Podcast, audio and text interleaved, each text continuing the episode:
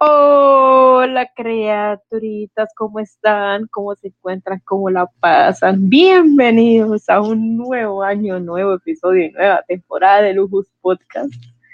Llegamos con nuevos cambios, llegamos para renacer, llegamos con cosas nuevas. Hoy, bueno, a partir de hoy nos van a, escuchar desde la plataforma de YouTube. Así que, hola a todos los que nos vayan a, escuchar en YouTube. O a ver, bueno, ok vamos a cuadrar ese temita. Y a los que nos siguen escuchando por Spotify, hola, estamos de vuelta. Perdón por esas vacaciones, pero eran vacaciones muy merecidas. Y aparte, pues estábamos haciendo unos cambios en el podcast, no solamente de formato, sino también de integrantes. Internos, eh, internos. Internos. Eh, no vamos a dar detalles, pero... Vía representantes. Exactamente, vía representantes, pues ya no somos cuatro, sino que somos tres, pero vamos con todas.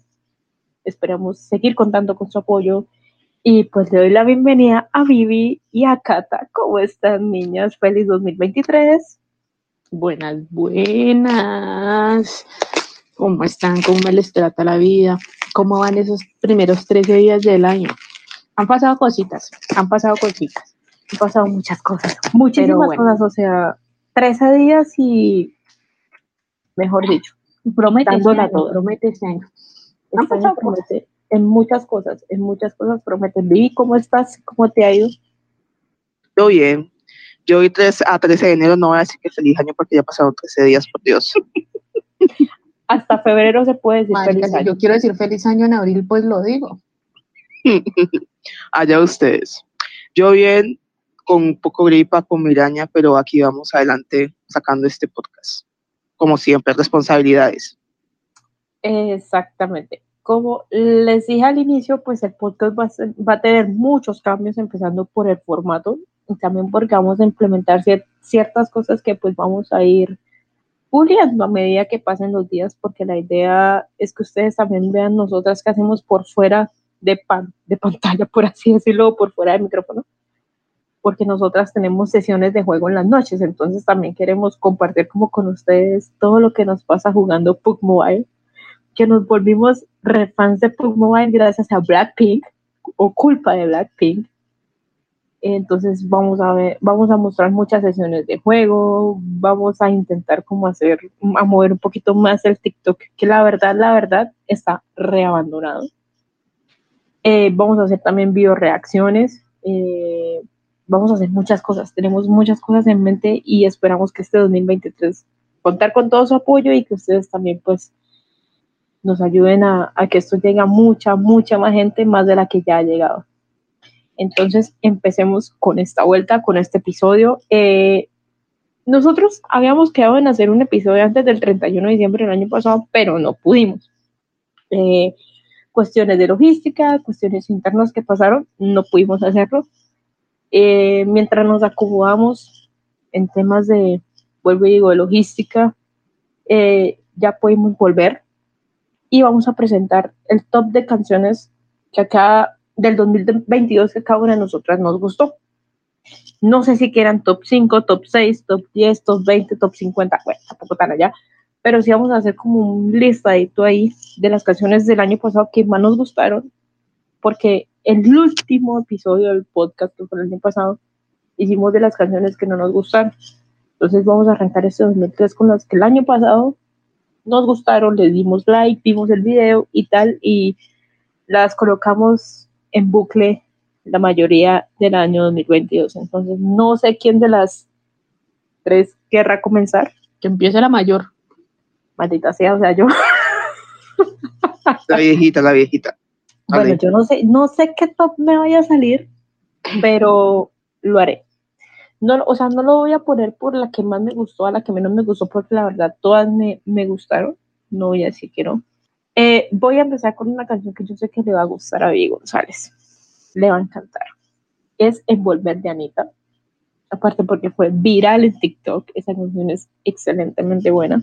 Eh, también me gustó la colaboración que hizo Tiesto con Karol G, que es Don't Be Shy. Me gustó mucho esa canción. Es una canción para rumbear.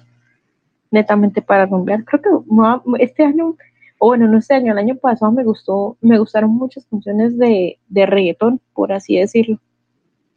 Eh, me gustaron claramente canciones de K-pop, me gustó mucho Hard to Love de Blackpink, eh, Afterlife de If, creo que es el grupo, sí.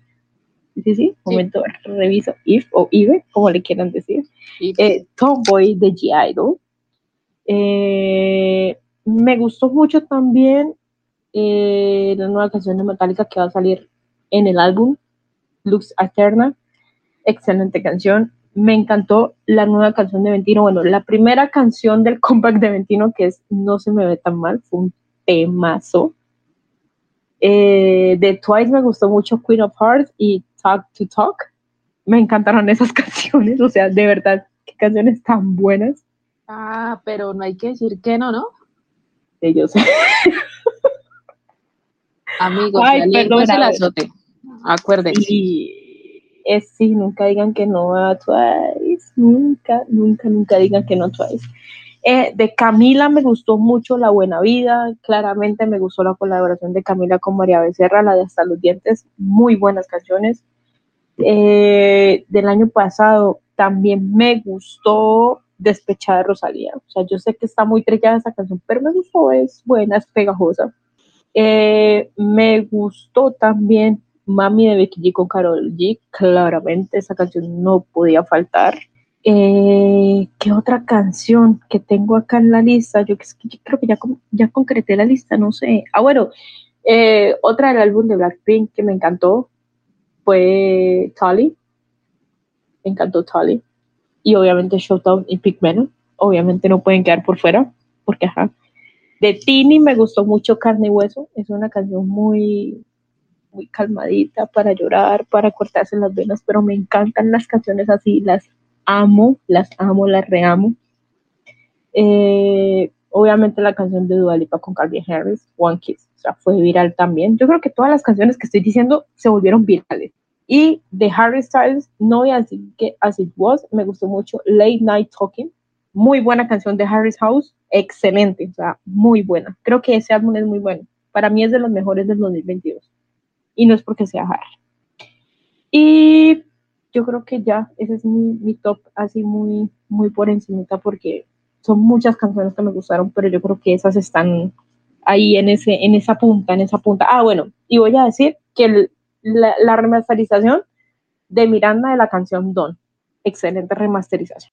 Eh, primero que todo, eh, quiero decir que yo muchas veces yo escucho las canciones como mucho tiempo antes, inclusive años después de que se hayan eh, lanzado. Sí, entonces no como que no como no es como que entro en la en la onda de que las cosas virales, no que lo escuché mucho tiempo después y luego me doy cuenta que eso haya salido como en, en, el 2016 o algo así, que es por ejemplo lo que me pasó con Veneno de Anita. Veneno de Anita fue una canción que escuché muchísimo en el 2022 y esa canción fue lanzada hace como cuatro años más o menos, pero fue, el, eh, creo que en Spotify es mi top un, número uno en canciones que más escuché porque me encantó y Anita es una diosa. También escuché, me gustó mucho Mami de Becky G con Carol G, con eso me concuerdo con Viviana. Resulta que el año pasado también eh, Chanel, que de hecho también hablaba mucho de ella aquí en este podcast, eh, ella fue la representante de Eurovisión de España y cantó Slow Mo y esa canción también me gustó muchísimo, creo que la amo. También escuché mucho la, este año, esta canción también es de hace mucho, creo que es desde de, hace dos años, que es Santería, Santería de Dula Índigo con Ana Paola y Denis Rosenhal, no, no me acuerdo cómo es el apellido de ella, pero también es una exquisitez. Siguiendo con Lola Índigo, también me gustó mucho Quilla, de su último álbum, creo que es. Me gustó también Provenza de Karol G, yo no sé si Provenza salió el año pasado o salió hace como, la verdad no sé, pero también me encantó. Y también concuerdo con Viviana de Don Bichai, también me gustó mucho. Digamos que Karol G estuvo muy presente en mi vida en el 2022. en Volver de Anita, obviamente, Piña de Snowda Product y Lauren Karaoke también me, me encantó y ese, ese music video también está excelente. Así como tipo de mi, ¿cómo decir eso? De mi, de mi estilo de música, aunque no es tan, tan salsa, pero sí más o menos de mi estilo de música. Hay una canción de Andy Caicedo que se llama Mejor para siempre, que también me gustó mucho. Y hay otra que se llama Amor Bonito, que yo sé que, que ha salido como, salió hace como cuántos años, bueno, hace muchísimo, que también es de América y y también escuché muchísimo. Digamos que estoy diciendo los que escuché muchísimo y los nuevos, nuevos. Y creo que ya. Podemos apreciar que Vivi González es Team Anita, o sea... Ay, no, sí. Es ratín Anita. O sea, no, no, no es como que se me haga raro, yo sabía que iban a estar por ahí unas que cuatro canciones de Anita, pero es que la verdad Anita, Anita la rompió en el 2022. No, Anita es una diosa. sí. Picos para allá. Considero que esté. Como latina, aunque la brasileña la rompió. Cada vez que dicen Anita, me acuerdo de Anita la huerfanita, no más. y nada que ver, nada, que, ver. Literal, literal. Anita, si, sabes, si alguna vez escuchas esto, te amamos. Sí, te amamos. Eu te amo, Anita. Eu te amo. Yeah. Bueno, Cata, Vas tú.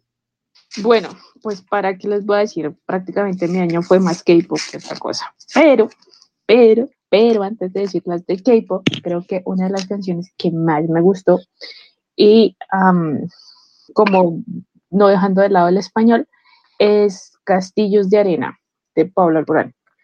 Es una canción muy, muy buena. Hizo, también hace parte de su último álbum, que es La Cuarta Baja. Lo sacó antes de salir el álbum y es muy buen, muy, pero muy buen em, sencillo, por decirlo así, porque primero lo sacó como sencillo. Mm, otra canción que me gustó muchísimo fue Matilda de Harry Styles. Es una canción que me parece muy bonita. Me gustó mucho. Creo que es de los álbumes que ha hecho Harry que son muy buenos. Creo que no, esa, eh, eh, digamos que ese, eh, ese álbum no, no, tiene pierde. En cuanto a Roxito, la que sacó Metallica, la de Luz Eternal, creo que es. Parce, qué tema. Qué tema. Sí, Luz Eterna. Muy bueno, muy bueno. Qué temas. Esas guitarras todavía siguen resonando en mi cabeza. Son muy, muy buenos. Mm, de K-pop, ese año, este año, este año creo que hubo muy buen K-pop. empezando por Mason y Vision que sacó Dreamcatcher, pero a pesar de que son estilo tracks, creo que las mejores canciones definitivamente fueron los solos.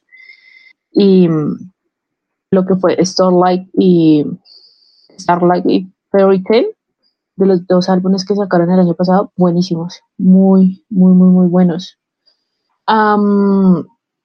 de, de Twice, creo que Twice me quedó más. Vivi mencionó más del, del, mini álbum coreano, pero creo que yo me quedo con las, con las que sacaron del último álbum Celebrate, que es, es en japonés, y me quedo con TikTok y That's All the Same Oye, sí, yo no me tenía unita al álbum en japonés y Celebrate es muy buena. y esto, y me faltó, ah, me faltó Voices of the Light, ¿cómo pude dejar esa canción por fuera? Y también, excelente. Si hablamos del último álbum, definitivamente me quedo con Basics, que la escribió Chae, y Gon, que la escribió Dahyun. Creo que es una canción que tiene un significado bastante increíble y que creo que nos pega a todos en algún momento de la vida de Blackpink me quedo con Hard to Love. Qué temazo. Y Hard to Love y ya, ya. Ya, ya es mi canción más personal. sí, ay, sí, me faltó ya, ya también. de Girl Generation. Girl Generation sacó un albumazo después de cinco años y, y Forever One fue muy buen title track pero si me dieran a elegir, creo que me quedaría con Beeline y con Closer. Y Freedom, fueron temas, fueron temas, muy, muy buenos temas. Y ya por último mencionaría Flip That de Luna, que fue el último sencillo antes de El Acabose que sacaron. Creo que esas fueron las mejores canciones del año. Ah, y Dito de Blue Jeans y Afterlife Dave. Afterlife la rompió. Ahí les dejamos media playlist. Oigan, sí, sí, la verdad les dejamos una buena playlist. Yo creo que como unas cinco horitas de playlist de canciones del 2022 que nos, que, que nos gustaron. Nosotros leemos como cuatro playlists del año pasado. Dios bendito. Ay, perdonarán. Sí, perdonen, perdonen, perdonen. En algún momento las verán.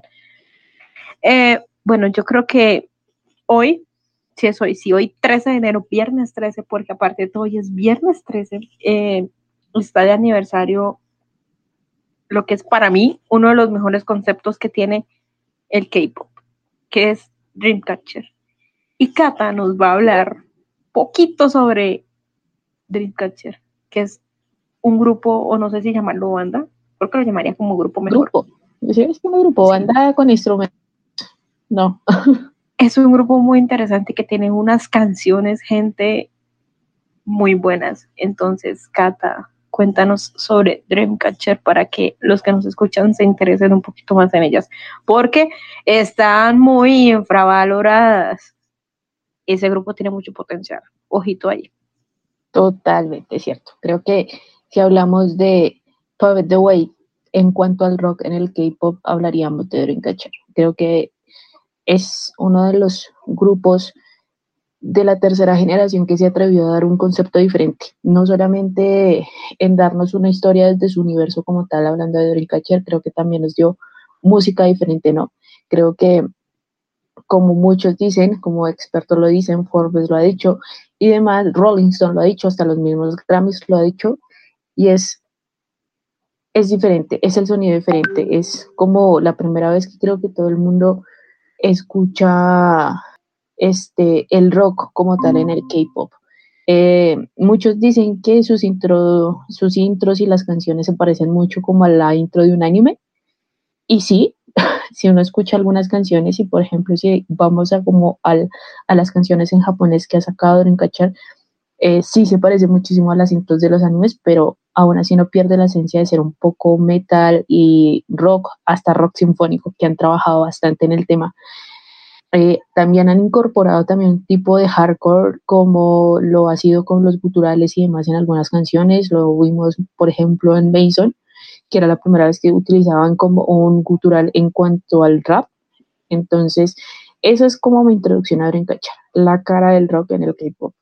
Puede que sí hayan bandas como Day6 que mantienen también ese sonido rock y demás, pero pues hablando de un girl group que siempre trabajan lo mismo y lo hemos visto como una corriente que siempre sacan los core en el K-pop, esto es completamente diferente. Dreamcatcher cumple seis años hoy y yendo por esa misma onda de un poquito ser un poquito más dark, un poquito más heavy, uh, debutan un 13, un viernes 13, hace seis años. Em, hay que tener un, como una introducción y es que cinco de ellas, porque son siete, ya, ya venían con un, con un grupo que se llamaba Enmix, Enmix no, Minx, perdón. Y Minx debutó en el 2007 con el mismo concepto que hemos visto de Red Velvet, de Twice, de Mamamoo en sus inicios. Pero pues lastimosamente no les dio. La empresa lo que decidió fue redebutarlas, literal, con un nuevo concepto y dos integrantes nuevas, que son Yu Sua eh, Xion, Handong, Handong que es de China, Yuhyun, Dami y Gahyun. Em, todas tienen, digamos que de ahí encontramos muy buenas vocalistas, creo que, y siempre lo he dicho, que de vocalistas, de las mejores vocalistas de, de esa tercera generación, una de ellas es Xion, que también tanto ha sido su reconocimiento que hasta ella hizo un cover de, de una de las canciones de la película de Aladdin y lo incluyeron en la playlist de covers de Disney en YouTube. ¿Qué les puedo decir? Lanzaron hace, hoy en la madrugada lanzaron la canción, una, su tercera canción para los fans, que es Reason. Yo les recomiendo que vayan a hacerle stream porque es muy bonita. Además que creo que nunca pierden su esencia de rock, pero pues siempre como agradeciendo a, a los fans. Justamente, como decía Vivi, es un, es un grupo bastante infravalorado, tanto así que hasta es, el año pasado fue muy buen año para ellas, porque no solamente fueron al Primavera Zone, que es un festival de música que se hace en Barcelona, también se ganaron su primer win, ganaron Don Wins con la canción de Mason, y creo que por fin estamos viendo que la gente, más allá en Corea, porque por lo general los fans de Dreamcatcher son internacionales, pero estamos viendo que ahora sí en Corea les, les están dando como ese reconocimiento que se merece. Así que por favor escúchenla. Escuchen a Dreamcatcher porque merece ser escuchado y merece que más gente valore el trabajo que ellas hacen, no solamente por su calidad vocal y por la propuesta que traen, sino que son compositoras, son productoras y creo que es un grupo que daría para mucho más. Claro que sí, y la verdad el último trabajo de Dreamcatcher, que es Vision, es un álbum muy bueno, el concepto es espectacular. Eh, la verdad, me encanta, o sea, me encanta, me encanta Dreamcatcher por lo que son, por las voces, por todo, por todo, son un grupo bastante completo.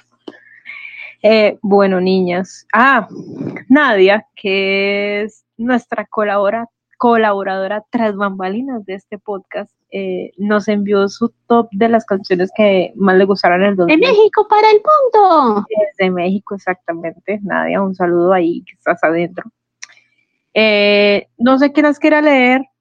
No sé si Vivi, Cata, la leo yo. Léela tú. Listo. Entonces, el top de Nadia es Hard to Love de Blackpink. Bueno, Rosé, como quieran ponerlo. Eh, Karma de Taylor, uy, sí. Sí, sí, sí. Eh, Taylor tiene muy buenas canciones en ese álbum. Blue Flame de Astro, Blue Flame de Le Seraphim. O sea, tienen, a ver, contexto. Eh, el de Astro es un temazo. O sea, las dos canciones se llaman Blue Flame, pero diferente grupo. ¿En serio? Bueno, Blue Flame de Astro y Blue Flame de Le Seraphim.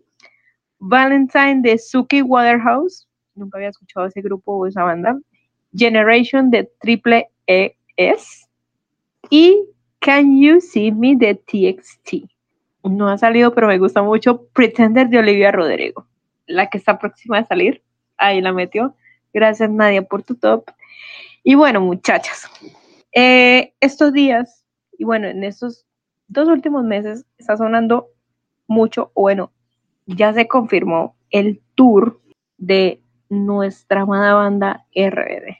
Eh, es un tour que sinceramente yo llevo esperando desde la última vez que vinieron a Colombia, que eso fue hace que 14 años. En el 2004 creo que fue. Sí. 2007 o 2006. Sí, sí, porque sí, que fue de hecho pero no me acuerdo.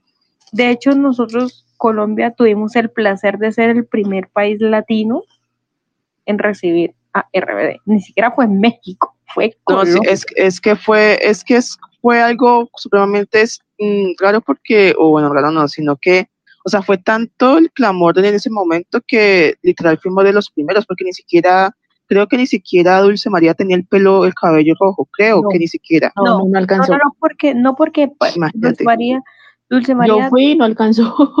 No, Dulce María tenía el pelo rojo, o sea, ella empezó con el pelo rojo, creo que fue cuando ya llegaron a Brasil, creo. Sí, más o menos. Sí, no, o sea, nosotros fuimos el primer país en que Rebelde eh, inició la gira, bueno, RBD, y de hecho, RBD tiene como un, no sé cómo llamarlo, como un sentimiento muy especial o como, un, como una vaina muy especial con Colombia y ellos siempre nos han dicho que el mejor, uno de los mejores conciertos de esa gira fue el de Colombia, o sea, fue el de Bogotá, porque ellos se presentaron en Bogotá. Y llovió. Sí, dice que llovió, ¿no? Sí, llovió. Sí, yo me acuerdo. Se cae el cielo, ese día llovió, estaba casa. Yo creo que también eso le dio un toque especial al concierto. ¿Ustedes, ¿ustedes se imaginan cantar Sálvame bajo la lluvia? O sea, sí, huevón.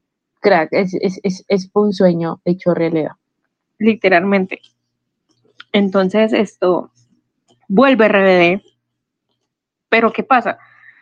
Eh, hay mucha, o sea, hay mucha tanto desinformación como mucha, mucho rumor. El 19 se sabe, de, enero, claramente, se sabe que van a sacar algo. ¿Qué, ¿Qué van a sacar? No sabemos. He escuchado que un documental, he escuchado que un EP, y he escuchado que las fechas del tour, que yo creo que la tercera opción es como la más viable. Eh, recordemos que también el documental lleva sonando desde hace como unos cuatro años, ¿no? De que, de, de, digamos que más allá de un documental era como memorias, por decirlo así, de los tiempos en cuanto se grababa Rebelde y cuando se hicieron los conciertos de RBD, ¿no? Hay que tener en cuenta, ¿no? Para los que no están... Eh, contextualizados. Y es que una cosa es Rebelde, que fue la novela, y como tal la banda que se llama RBD, ¿no? Porque pues he visto cositas por internet. Pero creo que son memorias, creo que son como, como tipos de videos que se tienen guardados de esas épocas, pero es algo que se viene sonando desde hace mucho tiempo, pero al final no han salido con nada. Sí, exactamente, porque es que hay que tener en cuenta que Rebelde en la serie y Rebelde en la banda, ¿no? O sea, hay que dejar los puntos claros. Eh, la novela, pero sí, básicamente. La novela, sí, novela, serie. Pues básicamente es una serie porque tiene tres temporadas, son tres, cuatro temporadas, básicamente. Tiene 440 capítulos, 440 capítulos. Sí, sí, sí, pero es que... cinco temporadas? Creo que eran cinco, ¿no? Bueno, eran cuatro, creo. No, eran cuatro temporadas. Rebelde de la familia, si no está mal. Sí, sí, contando Rebelde de la familia, que ah, realmente Rebelde de la familia fue más que todo, con, o sea, ellos mismos, o sea, los nombres de ellos, pero de manera diferente, una vaina re loca. Sí. Esto, bueno, les contaba que el 19 va a salir algo que yo creo que van a ser las fechas claramente. Lo que se sabe de primerazo es que obviamente eso va a ser entre noviembre y diciembre. ¿Por qué? Maite está embarazada. Tenemos que esperar a que nazca y a que ella cumpla sus labores de madre. Pero si bien, y es una cosa que no me sorprende, pero al mismo tiempo sí me sorprende, la gira no va a empezar por Sudamérica, ni siquiera por Norteamérica, o sea, Norteamérica hablo de México la gira va a iniciar en Estados Unidos. Centroamérica. México es Centroamérica. Bueno, México es Centroamérica, aunque algunos lo consideran Norteamérica, algunos. Mm. Va a empezar por Estados Unidos, luego si se va a trasladar a México y luego para finales de este año dicen que tiene que finalizar en Brasil. Todos sabemos que Brasil más fan de RBD no puede ser. Total, o sea, Brasil era lista en todo, o sea, era Brasil en todo. Brasil le aporta más fans a RBD que propio México. Total. Y las ganancias que saca RBD de Brasil son una vaina impresionante. Cuando fue el concierto virtual en el 2020, Brasil la, o sea, Brasil la rompió. Brasil la rompió en gente que compró la boleta virtual, o sea, fue una vaina impresionante. El álbum se mantuvo en número uno, o sea, una vaina loquísima, loquísima, loquísima. ¿Qué se dice? Que Sudamérica la va a tener para el 2024, o sea, nos va a tocar esperar por ahí, supuestamente entre enero y febrero. Yo creería que igual es completamente razonable que sea Latinoamérica el último en cerrar, ¿no? Al final, creo que a pesar de que Brasil aportó muchísimo en tema de fans, en tema de conciertos y algo, creo que también es bastante emotivo y es bastante importante países como lo fue México y Colombia en cuanto a la carrera de RBD. Entonces creo que también sería interesante ver que lo cierren en, el lugar en donde más se hicieron famosos. Es que, o sea, los, yo digo, yo digo que los tres países que más le dieron, voy a hablar, mejor, mejor voy a hablar de los tres países de habla española, porque Brasil habla portugués. Los tres países que más le aportaron a Rebelde en tema de sintonía fueron claramente México, Colombia y Perú. Sí, total. ¿Qué no Chile, Argentina, Uruguay, Paraguay? Ellos, porque es que ellos tenían su propia serie, que básicamente la serie que ellos sacaron, que fue el Rebelde Way, pues el Rebelde se basó en Rebelde Way. Entonces ellos son muy, como muy... muy dados a esa serie. sí, muy Recuerden siempre más esa serie que la Rebelde de México. Exactamente, o sea, son muy recelosos con ese tema y yo estoy segura que, que Rebelde, o sea, Rebelde va a venir Brasil, Perú, México y Colombia. Probablemente puede que haya una probabilidad de que vayan a Chile, porque Chile también es, es bastante rebelde, er, pues, fan de RBD a pesar de tener cercanía más que todo con, con Argentina, pero de que van a ir allá, van a ir. ¿Cuál es la cuestión con Colombia? Con Colombia se están hablando de tres fechas y probablemente una fecha opcional. Se están hablando de dos fechas. En Atanasio Girardot, o sea, en Medellín, una fecha en Bogotá y una fecha que parece ser que es Cali. ¿Por qué? Porque Cali en el tour del 2006, cuando arrancaron tour en Colombia, tuvo fecha y el Pascual llenó. El Pascual llenó muchísimo. Creo que eso fue, esas, esas, esas creo que fueron como tres fechas, ¿no? Creo que fue Bogotá, Cali, Medellín. Ya no confirmo, pero creo que sí. Esto, entonces, Vivi, probablemente el le vaya a Cali. Ojalá. Y yo estoy segura que les va a llenar. O sea, estoy segurísima Sí, de que sí, les va a llenar. sí, sí. No, sacan que- acá es que tres. Muchas se llenan. O sea, es que no hay duda de que Media Colombia, que es prácticamente la generación de nosotros, es la que va a ir a llenar esos conciertos. Sí, sí, sí, claro, o sea, eso va, o sea, eso va a ser, eso va, eh, va a traer mucha gente de afuera, o sea, yo he escuchado en días en el espacio que hubo Cata, que hubo un espacio para acá ponerlos en contexto, un espacio como con una gente que sabe el tema de los conciertos acá en Colombia. Y yo escuchaba el club de fans de RBD y decían que hay mucha gente que va a ir, si salen cuatro fechas en Colombia, va a las cuatro fechas Claro, claro, hay gente que no se lo va a perder. no se lo va a perder. Y lo otro es que probablemente, probablemente vayan a ver los palcos. Que no vayan a ser así de valor exagerado como lo fue Bad Bunny, 22 millones de pesos, no. Pero sí el precio más o menos va a estar entre los 10 palos, por mucho, por mucho 15 palos. 15 millones de pesos, es el máximo. Entonces, ¿que hay tiempo para ahorrar? Sí, hay tiempo para ahorrar, hay mucho tiempo para ahorrar, hay tiempo para hacer parche, hay tiempo para planificar, para ver si se va a Bogotá, si a Medellín. Confirmándote, sí, fueron a Medellín, a Cali y a Bogotá. Bueno. Eh, Medellín fue el 21 de octubre del Creo que fue- 2005. Creo que también fue en el Atanasio. Ah, mira, 2005, casi le pegamos. Creo que también fue en el Atanasio. Creo que los tres fueron en Atanasio, Atanasio, Campini y Pascual. y Nemesio. Ujú. Sí, 60 mil espectadores tuvieron en el Campín. imagínate. Y lo que yo sí escuché que me dejó pensando mucho es si Rebelde para esta época llena un Campín. Yo creería que aún así en Bogotá les va a quedar pequeñito. Sí, yo Por- también pienso lo mismo. porque es que nosotros, eh, o sea, estamos hablando de una generación que, imagínate, fueron 60 mil personas y estamos hablando de una generación que por lo menos yo no pude verlo porque pues uno no tenía los recursos y yo vivo en Bucaramanga y mi mamá no decía pegar el viaje hasta Bogotá para llevar un concierto, o sea, no. Muchos de esa generación ya crecimos, ya tenemos trabajo, ya facturamos, ya se nos hace más fácil ir hasta las cuatro No, no, fechas. si no sé que sea tan ambicioso, pero creo que podría abrirse otra cuarta fecha. O sea, Sí, eso mismo estaba pensando yo. yo Por no eso, por eso, abrir por eso- en Bogotá. Creería yo que Bogotá sería un buen lugar por el tema de que todo el mundo llega a Bogotá, porque justamente en la gira que hicieron en el 2005, la última parada en Colombia fue Bogotá, por el tema de que Bogotá es principal, es ciudad principal, y de ahí salen para las otras ciudades que tengan gira. Yo me atrevería a que sería muy bueno viendo el interés de la gente por ese concierto que creo que el furor empezó, o sea, yo no he escuchado a una persona que esté entre los 25 a los 33, 34 años que me diga que no quiere ir al concierto de RBD. Pero o sea, hay algo muy cierto que decía, que, que hablaban en el, en, el, en el espacio que días, y es que así como va a haber mucha gente muy fan y que en serio, mi madre quiere estar en ese concierto, va a haber mucha farándula, Total. muchísima farándula. Solamente por el hecho de que yo estuve en el concierto de RBD. Pues no, no, sí, no es más. No, no sé si, a ver, contexto.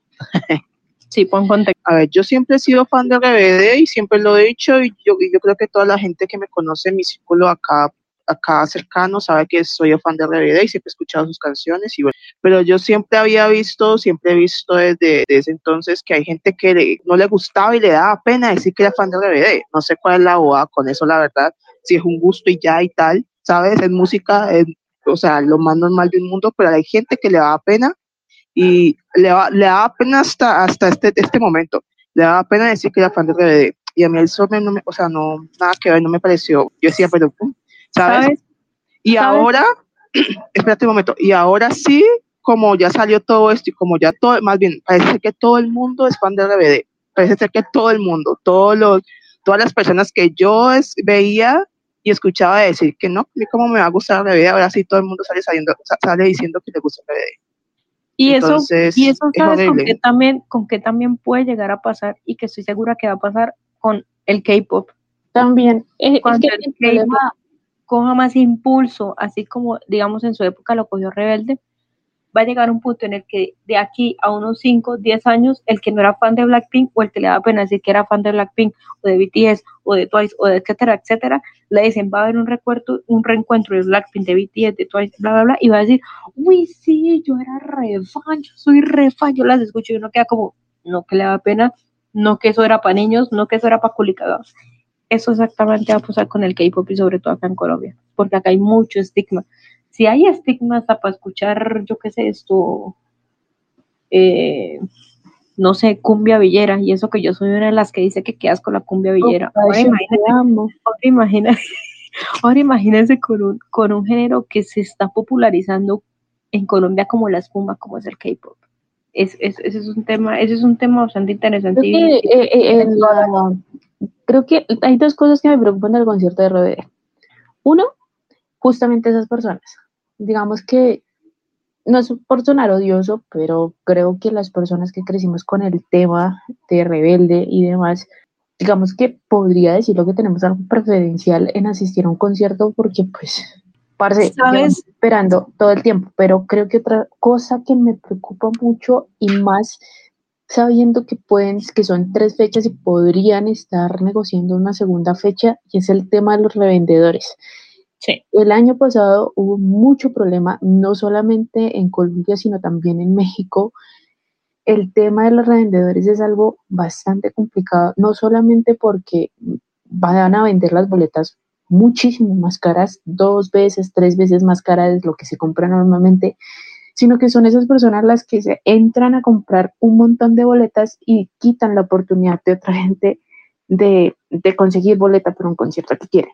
Y digamos que si no, si tanto la empresa promotora como la empresa que, mm, digamos, va a vender los tiquetes, en este, en este caso sea tu boleta, e-tickets, no organizan este tema de los revendedores y de las estafas, se les puede estar volviendo eso muy mierda total. No, y Cata, eh, ya es fijo que tu boleta va, a coger eso. Y tu boleta es un desastre. Sí, tu boleta es un desastre ya es es es súper fijo que tu boleta va a ser el, que vaya a recaudar eso. No va a ser ni siquiera entradas amarillas, que por lo menos a mí me gustó mucho el tema de lo de Lauren Jorregui, que nosotros lo compramos por entradas amarillas. Eso iba a decir. Mis boletas. Que tú des, que tú que tú que tú descargas Cuentro y digamos un ejemplo, si yo voy a vender la boleta, entonces yo te hago la transferencia a la boleta y el código QR cambia.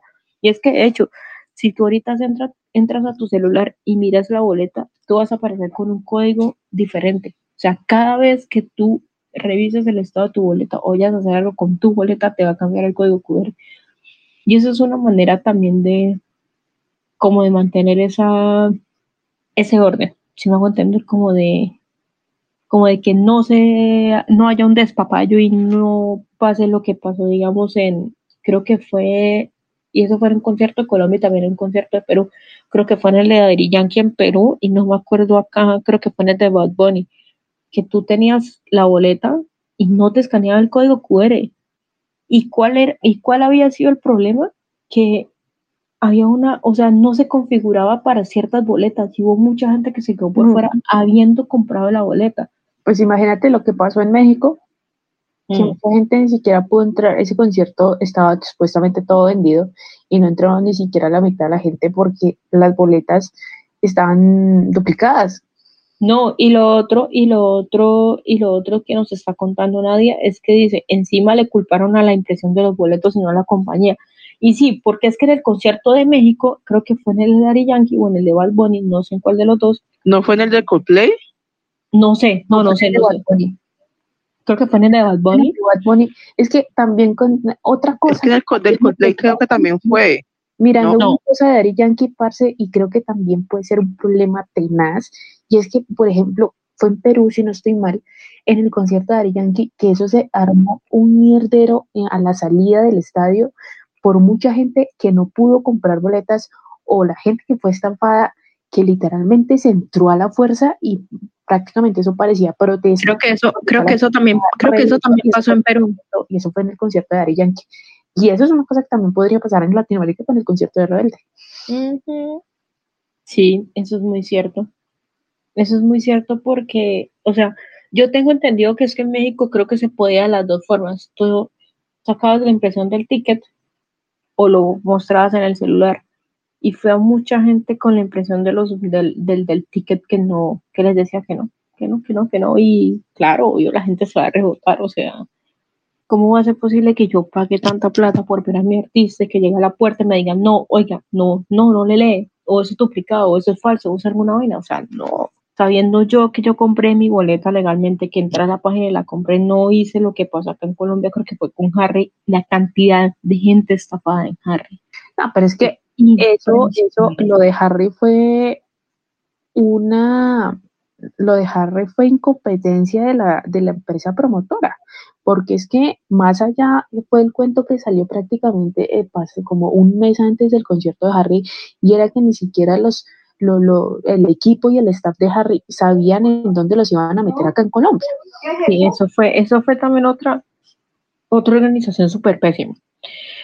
Porque es que a ti cómo se te ocurre meter a un artista de talla mundial como lo es Harry Styles.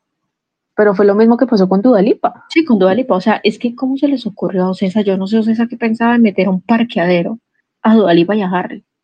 O sea, listo, Harry, gracias a Dios, el Coliseo Live, pero a Dudalipa, o sea, el, el Dualipa no es que tenga mucho montaje, pero es que viejo es Dualipa, o sea, yo, yo, yo, a Dualipa, yo a Dualipa no la voy a ver cada año, Dualipa Colombia vendrá para allá tres años, y eso. pero una persona que pagó 700 mil pesos para estar supuestamente al frente, que no pudo estar al frente, no tenía buen sonido, y una persona literalmente la señora de las mazorcas que trabajaba al lado del, del, del, semáforo vio mejor que la persona que pagó 700. Claro.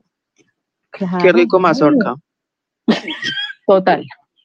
Claro, o sea, es que, es que, o sea, en Colombia falta una promotora que sea propiamente colombiana y que tenga los buenos recursos para que haga conciertos de, o sea, buenos conciertos. Sí se han hecho buenos conciertos porque de hecho el concierto de Coldplay fue maravilloso.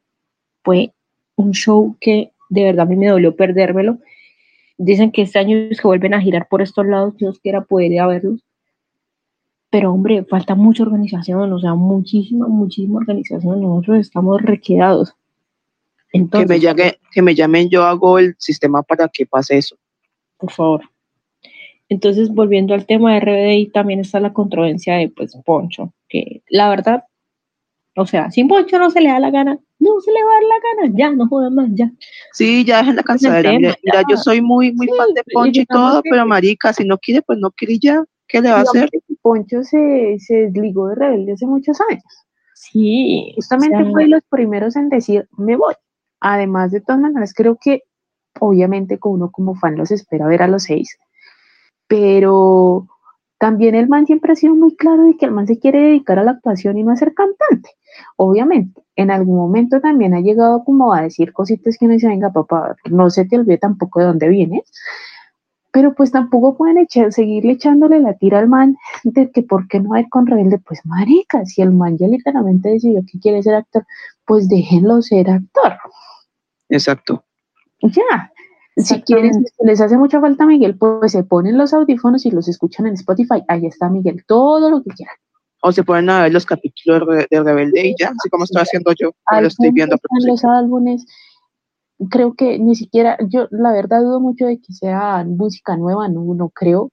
Entonces, pana, si no es suficiente todas la las canciones en donde está Alfonso dentro de esos benditos álbumes, pues pana, yo, yo no, sé qué más quieren.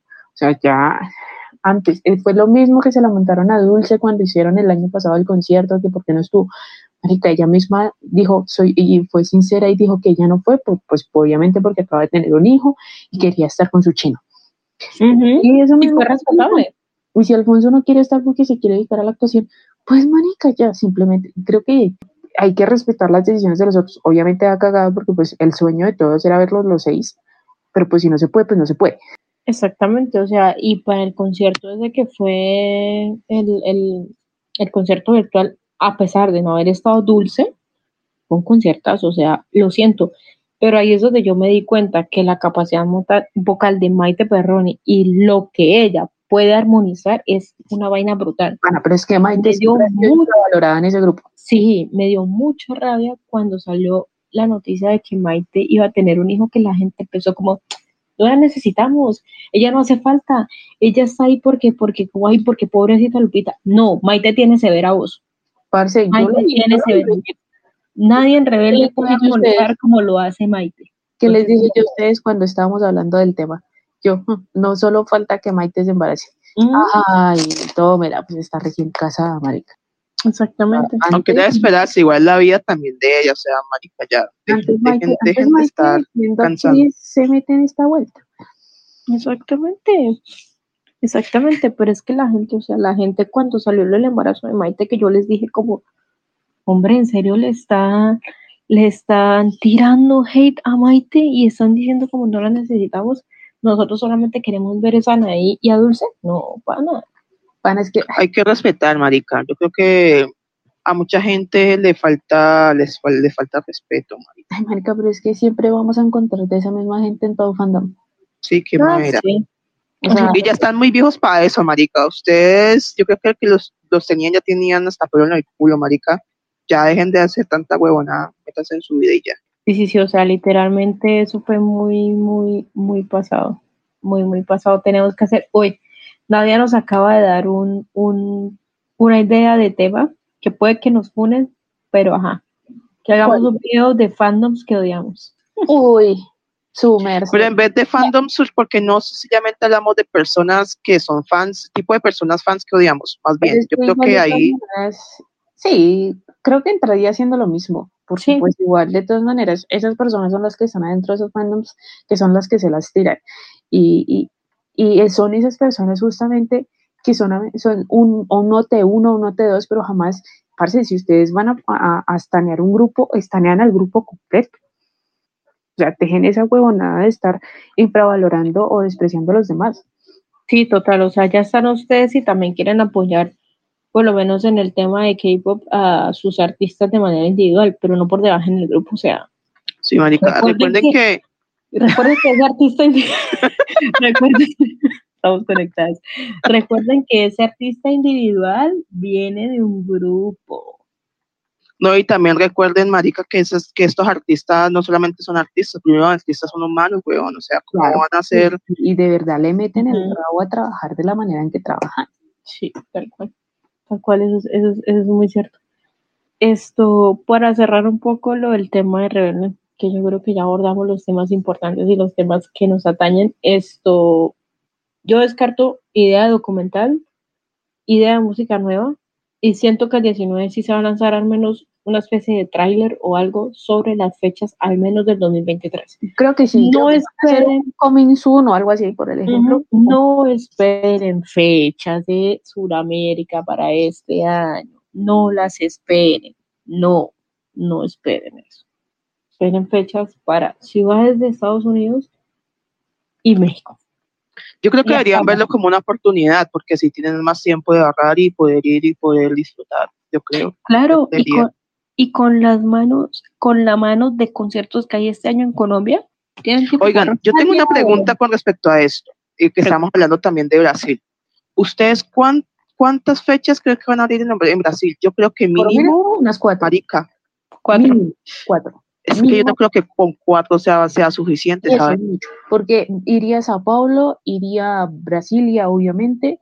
Fortaleza. Y Río. Mm, esto, Río de Fortaleza y Río y Fortaleza, o sea, mínimo son cuatro, y de pronto que en dos ciudades como puede ser eh, Río y Sao Paulo, habrán otras dos fechas. Ahora, yo también creo, porque es que en Brasil es mucho, es mucho, yo me quedo atrás, es que yo creo que yo nunca he visto un movimiento tan grande en Brasil, o sea, y sí a nivel de Brasil, porque pues sabemos más o menos cómo se manejan ellos por, por el manejo también de, de Fit Harmony, que nunca he visto yo, yo un grupo, banda o artista tan grande como lo fue RBD en su momento para Brasil. Es que de verdad, o sea, yo me quedo todavía impactada con, con todo lo que, lo que fue RBD en Brasil. Sí, o sea, y es que recordemos que para, sí, eso fue para el primer tour que hizo RBD. Acuérdense que Brasil para una firma de autógrafos hubo, hubo qué, hubo un... Hubo unas personas muertas, eh, le mandamos también solidaridad a las familias y todo eso, pero sí, hubo y Esa era, y esa era la primera vez que, que RD iba a Brasil. Y solamente ahí unas firmas. Y ahí sí, era solamente una firma de autógrafos y una cantadita y suave songa. Ahí fue donde se pasó. dieron cuenta, ahí fue donde se dieron cuenta, porque es que empezando el promotor que hizo la firma de autógrafos, él no midió la capacidad de gente que iba a entrar, lo hicieron en un parqueadero en un centro comercial. Sí, es que fue. El man dijo que esperaba unas 500 por mucho mil personas y le llegaron casi 10 mil personas al parqueadero. Sí, Mm. claro, es que fue mucho. Ahí les dejo qué pasó. Ya por ahí imaginar qué pasó. No, es que eso fue un desorden, parce. Sí, creo que, Fue tan terrible que no pudieron terminar la autógrafos. pues es que era obvio. Con- eh, eh, además, creo que eso también fue muy, muy impactante para RB en, esos- en esos tiempos. Porque, Eso les afectó y aún así, mucho. y aún así, en ese tiempo, bueno, ahorita sigue pasando, pero creo que en ese tiempo el control de aforos y demás no era importante. Porque pues podían quemar al artista firmando vainas hasta que les diera la noche. De hecho, yo iba a decir una cosa, ya que acabas de decir de, de eso, de las firmas de autógrafos y eso. Recordemos que del dos, bueno, para esa época, como hasta el 2000, pues le pongo yo 2015, los clubes de fans que eran apoyados por la disquera o por el mismo artista, ellos tenían meet and greet gratis y tenían su zona preferencial para verlos, cosa que ya no pasa. Sí, sí, sí. Creo que es- pasa muy pocas veces, ¿no? Pero, porque en algunos casos pasa, pero en ese tiempo era un privilegio estar en los clubes de fans Sí. porque era bastante útil. Pero como yo les decía a ustedes, en esos tiempos el control de aforo y la seguridad era muy pobre. Y aún siendo un país como Brasil, no solamente lo hemos visto con RBD, recordemos lo que pasó con Camila en el aeropuerto cuando llegó a sí, Brasil sí, es un miedo que, por ejemplo, a mí me da con los equipos de K con los grupos de K-pop, porque son, o sea, Brasil, Brasil es demasiado, o sea, es obsesionado en cuanto a los grupos y en cuanto a la música. O sea, yo nunca, jamás en mi vida he visto a alguien tan psicópata y a la vez un poco buen fan como los brasileños. Brasil es muy pasional en ese sentido, demasiado pasional. Por eso es que, o sea, a mí, a mí cuando fue lo de, es que de hecho en Brasil hacían la comparación de RD con Fifth Harmony, porque Fifth Harmony cuando fue a Brasil fue casi otro rebelde, Sí, casi, sí. Exacto. literalmente. Esto fue así. Y, y, y, y Daina, Norman y Ali y Camila y Laura no, no se imaginaban eso. O sea, No, ni siquiera lo imaginé el mismo staff. No, es que nadie. Porque es que ellos pensaron, ay, sí, vamos a Brasil, allá nos verán que mil personas y chao. No, viejo.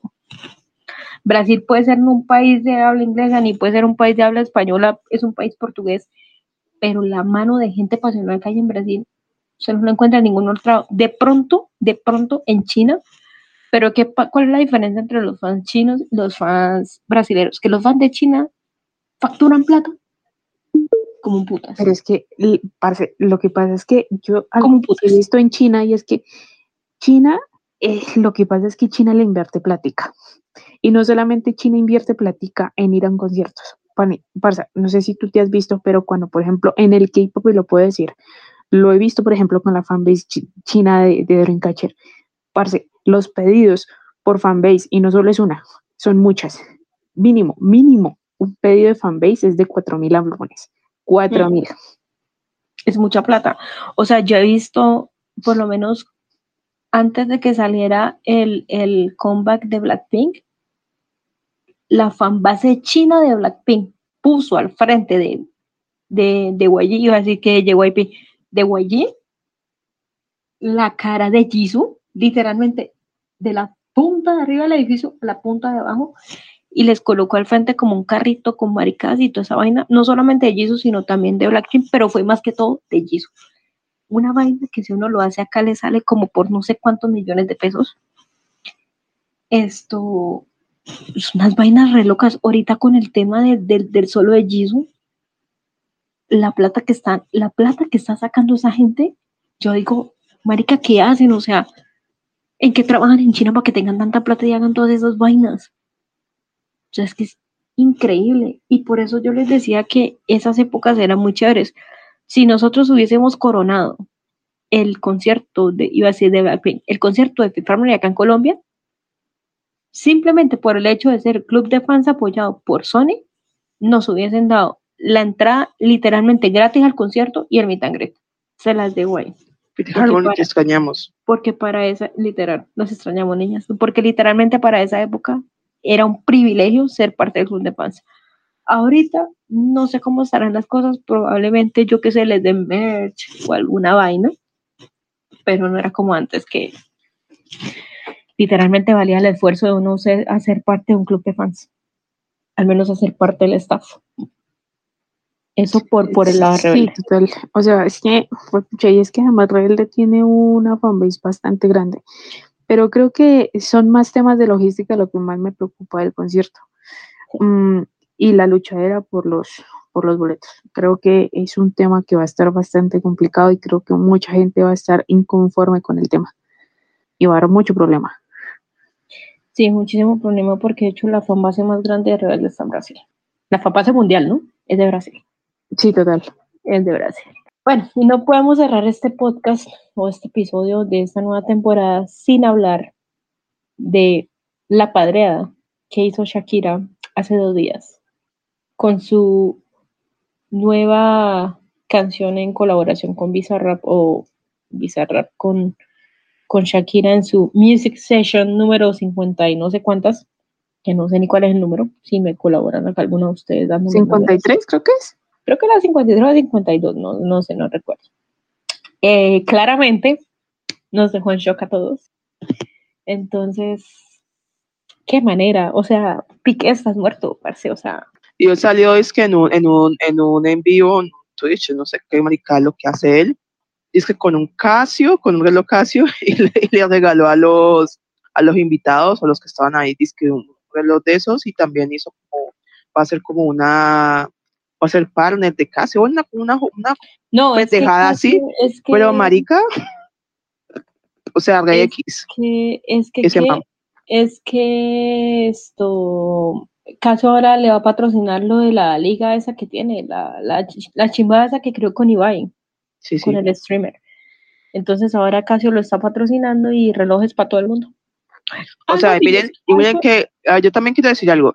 Yo soy, bueno, aquí saben, que soy abiertamente barcelonista y amo el Barça con todo mi corazón y Piqué hizo en su momento mucho para el equipo, pero como persona es un mal parido. Y punto. Ya, puedes seguir. La verdad, mi Piqué ni como jugador ni como ni como ni como ni como persona. Pero bueno, eh, para los gustos los colores, dirán por ahí. Esto, entonces, eh, el man también empezó a monetizar, o sea, él dijo, pues me tocó. Pues el man tiene que aprovecharlo, o sea, ya que ya después de esa humillada que queda Marica, renacer como el ave fénix. Sí, Marica, pero es que nadie le, hizo, le puso cuidado, eso es lo que yo quería llegar. Yo creo que la gente que va a escuchar esto va a quedar como, ah, sí, pues vea. Sí, o sea, pues sí, los casi son relojes que duran mucho y toda la cuestión, pero es que para nada. Son buenos relojes, parece, pero pues a comparación de un Rolex. Si yo tuviera, pues si yo tuviera plata, la verdad no me compraría un Casio, me compraría un Rolex, porque pues. O sea, a mí los Casio, literal, lo mejor de los Casio son las calculadoras. Sí, pero pues como yo no soy ni contadora ni administradora de empresas, pues a mí es chimba, ¿para qué me dices? a mi Casio todavía el celular. Ah, no, yo también tengo una calculadora Casio, claramente. La, la, la usé la usé literalmente la, eh, a finales del colegio, mi preuniversitario y la universidad y sigue viva. Sí, mi calculadora también sigue viva. La, mía también. Desde, noveno, desde noveno bachillerato. Sí, entonces esto, ¿cómo, cómo vieron esa, esa tiradera? este, este, este enero está agresivo y solo llevamos 13 días. El 2023 empezó con todo y me alegra muchísimo que Shakira haya hecho lo que haya hecho. Y pues la verdad, yo o sea, creo que hablando lo de Shakira, mmm, creo que también es un poquito molesto cuando la gente dice como, ay, tengan sororidad con la otra vieja. Perdóname, pero yo no, yo no creo que Shakira va a tener sororidad con una mujer que se metió con el esposo y es el papá de sus dos hijos. O sea, no la voy a invitar a tomar un café, le voy a decir, mm, amiga, tomamos café y seamos amigos solamente porque debo tener sororidad contigo. No, para nada. O sea, imagínense lo que hubiera hecho mi mamá en un set con Bizarrap. ni, qué les digo de la mía. No, y además, además que, que, hubiera, que Shakira le hubiera tirado toda la mierda a la vieja, pero es que literal no. ¿Se la tiró ni el man? Se la tiró fue el man, exactamente. El man lo recibió absolutamente todo. Sea, ella solamente dijo que claramente, o sea, tiene nombre de persona buena, claramente no es como suena, lo que dice así, no sé. Sí. O sea, no le dijo más, no es como que le haya hecho, no sé, body shaming, no Ajá, le haya dicho exacto. perra, zorra, solamente. Es que Shakira es inteligente, por eso me gusta. Por eso ah, en mi casa aman a Shakira. O sea, mi mamá hasta la cantó, se la aprendió y se la cantó. Mi Imagínense. también. Mi mamá está Mi mamá se cagó la risa. Mi mamá está fan loca con Shakira, ¿verdad? O sea, aparte tenemos que tener en cuenta que Shakira eh, ha sido la, el, o sea, el, el video de Shakira ha sido el único video de un latino en llegar a los, creo que fueron como 50. 50 millones de reproducciones en las En menos de 24 horas. Ujú. Sí. O sea, Exacto. yo sé que eso no, no es nada comparado con las cifras del K-pop, que me hubiese gustado mucho que hubiese llegado a más de 108 millones de vistas, Ojalá. que es el, que es el, Es el top. Mm. que es el top, pero, o sea, Pero pues pana, más allá de que haya llegado, que no haya llegado a las vistas, el mensaje llegó sí, y, la, y eso se volvió viral. Y todo el mundo está hablando de ello, exactamente. todo el mundo, la gente hasta que no es de habla, hasta la gente que no es de habla española. Ayer estaba, ayer estaba acompañando a mi mamá a la universidad porque tenía que sacar el recibo de la matrícula para su especialización. Y si no escuché esa canción como unas siete veces, fue poquito.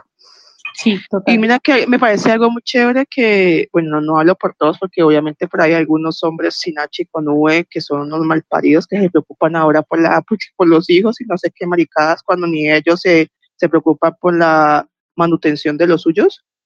Eh, que, que somos, eh, que apoyamos mucho a, a- sobre todo a Shakira. Yo creo que los colombianos, no sé, sienten como un, sentimos como un aprecio, un cariño, un aprecio muy, como muy sentido y muy, muy, muy de familia con respecto a Shakira. Y yo creo que a mí es lo que me ha parecido más, más chévere. O sea, por ejemplo, por lo menos en mi círculo social, aquí cercano, pues, eh, personal, no, no he escuchado ninguna mala palabra, ningún mal comentario con respecto a eso. Así que lo, lo, lo hizo bien y eso también lo, lo- y eso también me refiero a, la- a las personas que están cerca de mí, lo entendieron y supieron Sí, cómo. Exacto. No, o sea, lo de Shakira fue, yo creo que, que lo hizo en el, el- el- lo hizo como, como, como se tenía que hacer, la verdad. Eh, tiró, se hizo tendencia, fue como, gente, nos vemos, se viene próximo álbum, porque literalmente Shakira va a sacar álbum. Ah, que es lo otro, Shakira va, a hacer gira por Colombia. Ciudades que probablemente van, están en lista, Barranquilla y Bogotá. También Sí, se las le llena. obligadas. Uf, se le llena, pero llenadísimo. Las obligadas. Parce, están diciendo que no. Para mí Shakira llena. Uf, ¿cómo que no? ¿Y no? No le tienen fe a Shakira. Están diciendo que Shakira es como Movistar Arena. Pana, Ajá. la última vez que hizo Shakira concierto no fue hace como 3, 4 años. En llegó Simón Bolívar. Simón Bolívar. Y, Sí. y- y hubo gente que se quedó por fuera y la escuchó por fuera. Allí pues, están como meando fuera del tiesto. Sí. Que, o sea, se la quieren, la quieren, si viene, la quieren meter es como Movistar Arena. Yo que como, ¿qué les pasa? Eso no se hace con Shakira, marica. No. Les acepto cualquier otro eh, grupo, eh, artista, menos Shakira, güey. Sí, sí, sí, total, totalísimo, totalísimo. Eh, no sé si quieran agregar algo más de Shakira. No, Diosa, creo que simplemente la muchacha hizo lo que tenía que hacer. sí. Nada más. Bien. Espero, eso sí, ya espero que ya cierre el capítulo y se centre en su música. Creo que ya tres canciones fueron suficientes para Piqué. Y creo que la puteada del con Bizarrap fue suficiente. Sí, yo creo que esta canción con Bizarrap es ya, como dirían por ahí, Un la cerrada del ciclo. Exactamente. Estamos Ah. de- Me gusta. Sí. Hoy estamos más. Hoy sí, hoy sí parecemos Vivianas. Dilo. Sí, hoy sí, hoy sí, hoy sí Hoy somos Vivianas. neurona. Exacto. Eso no pasa muy a menudo, pero hoy compartimos neurona. Muy bien. Eh, que, ah, los que estaban esperando una canción tipo antología, no, estas son otras épocas. O sea, y es que si ustedes van y escuchan el disco de- Antología es, una, de- es una canción de, de- O sea, exactamente. Si ustedes van a comparar antología con lo de ahorita, antología no le tiro duro. Antología es que la etapa, esa época de, de Shakira fue más, o sea, fue muy depresiva. Esta época es de empoderamiento, porque acuérdate, nosotras nos lloramos. Facturamos. Mamonas. Si pudo facturar a si Adele factura, si Taylor Swift factura, ¿por qué no facturar Shakira? Camila Cabello No, Camila facturó. refacturó. Romance facturó. Lo odia, pero facturó O sea, facturó. Y sigue, y lo peor es que sigue facturándose O sea, si no te gusta Romance, Camila lo siento, pero facturó. Camila, tú hubieses hecho, si no hubiese pasado la pandemia y hubieses hecho una, una, una gira de romance, ay, mi amor. Yo hubiera sido un éxito.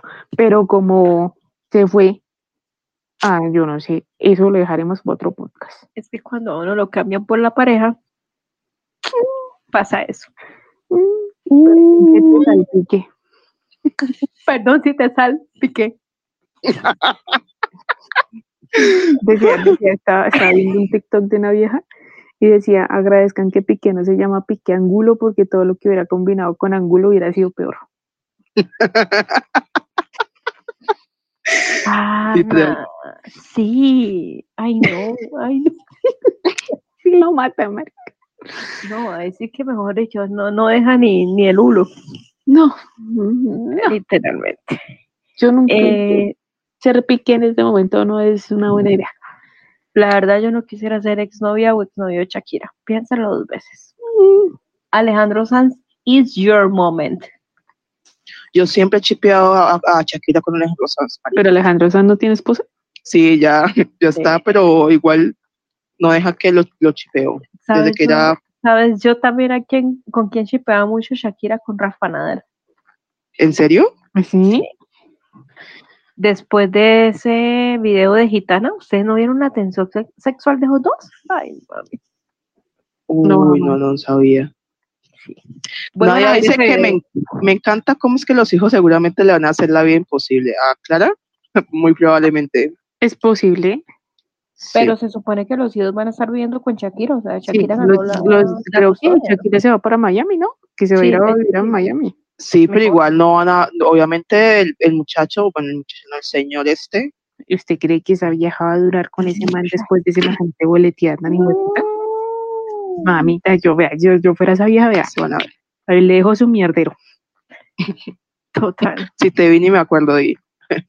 No, No, total. Total, total, o sea. Vamos a ver cuánto dura ese Casio, si es que no se, la- se le acaba la pila. vamos a ver cuánto dura el pingo. Uy, empezó, empezó la tiradera. Eh, bueno, niñas, yo creo que yo creo que no siendo más. Nadia le da tres meses. Guarden este podcast. Nadia eh, dijo que en tres meses eh, Clara y Piqué, Antes, o antes esto. si algo extraordinario ocurre. Exacto. Sí, siempre, sí. Bueno, niñas, ha sido un placer volver con ustedes a este Te reto por luna. Por favor, de monetización.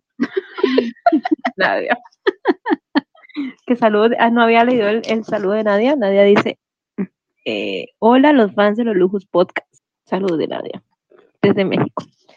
Eh, bueno, Yo no, quiero no, hacer una solicitud aquí, ah, ante todo, y recen por Luna. Ese mierdero está cada vez peor. sí, Recen por esas muchachas. recen por las, recen por Luna, porque eso está, está heavy. Eh, niñas, gracias nuevamente por estar en este nuevo episodio, en esta, en esta nueva temporada. Eh, venimos con más, Recargadas. para más, recargadas. Eh, algo bueno va a pasar, hashtag, algo bueno va a pasar. Eso es de RCN, pero no casi algo bueno pasar. Señor, Eh, me has mirado a los ojos. Ajá. Eh, vamos a tener, yo creo que mm, vamos- Señor, con tu vamos- espíritu. vamos a cuadrar algo bien chimbita para el concierto de Laura. Uy, sí, se vienen cositas. Entonces, es en dos meses, básicamente en dos meses tendremos a Lauren Horren en Colombia. Ojalá pudiéramos lograr así sea un saludo de Lauren. Mis Esperemos sí. Eh, La mía también va incluida ahí. que las boletas, por favor. Mis boletas. Eh, Pero no Bizarrap, la estoy juzgando, simplemente mis boletas. Bizarrap, eh, Music Session 54. Mis boletas. Ahí está. Bueno, las. Oigan, recuerden que nos pueden seguir por, en todas las plataformas y todas las Sí, redes por sociales favor. Eh, eso iba a decir redes sociales. Eh, en todas las redes, arroba Podcast, por Dios, arroba Podcast y recuerden que esto, esto se va a subir en YouTube y en Spotify y muy pronto se va a hacer eh, eh, streaming eh, desde Twitch y también desde YouTube eh, jugando, de hecho ya tuvimos uno pero no salió como esperábamos, pero entonces para el próximo sí vamos a, porque no avisamos, eso fue como improviso. Pero para el próximo Vamos. sí, lo, sí va a haber para que nos, nos, nos vean jugar y nos vean aventar madres, porque es lo que hacemos. Siempre. También vamos, también vamos a hacer video reacciones. Yo creo que la Eso. próxima video reacción va a ser de Twice. Así que por favor, sugerencias de, de algunas para reaccionar, de lo que sea también. También también queremos ver como cosas lésbicas, entonces también es bienvenido. Por favor, nada de hombres, También vamos a Gracias. a los últimos de Gap. solo sí, lesbianas. Gracias. sí, sí, sí, sí, sí, eso es muy cierto. Yo creo que podríamos armar, vamos a ver si volvemos a implementar el tema del space para hablar un poquito de Gap y de películas y series lésbicas y algunos temitas de interés. Tiene Wife. pelo rojo que se ve divina.